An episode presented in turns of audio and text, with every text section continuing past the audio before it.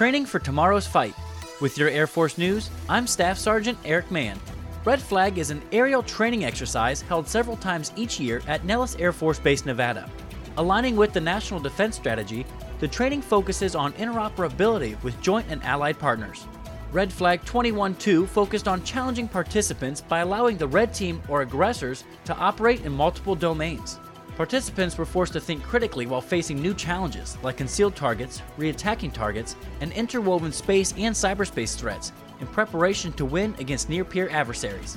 Colonel Robert Raymond, Red Flag 21 2 Air Expeditionary Wing Commander, says this exercise tests the ability to win against near peer competitors while fighting alongside joint and coalition partners. Raymond also said that airmen executed with the creativity, interoperability, and discipline needed to win tomorrow's wars.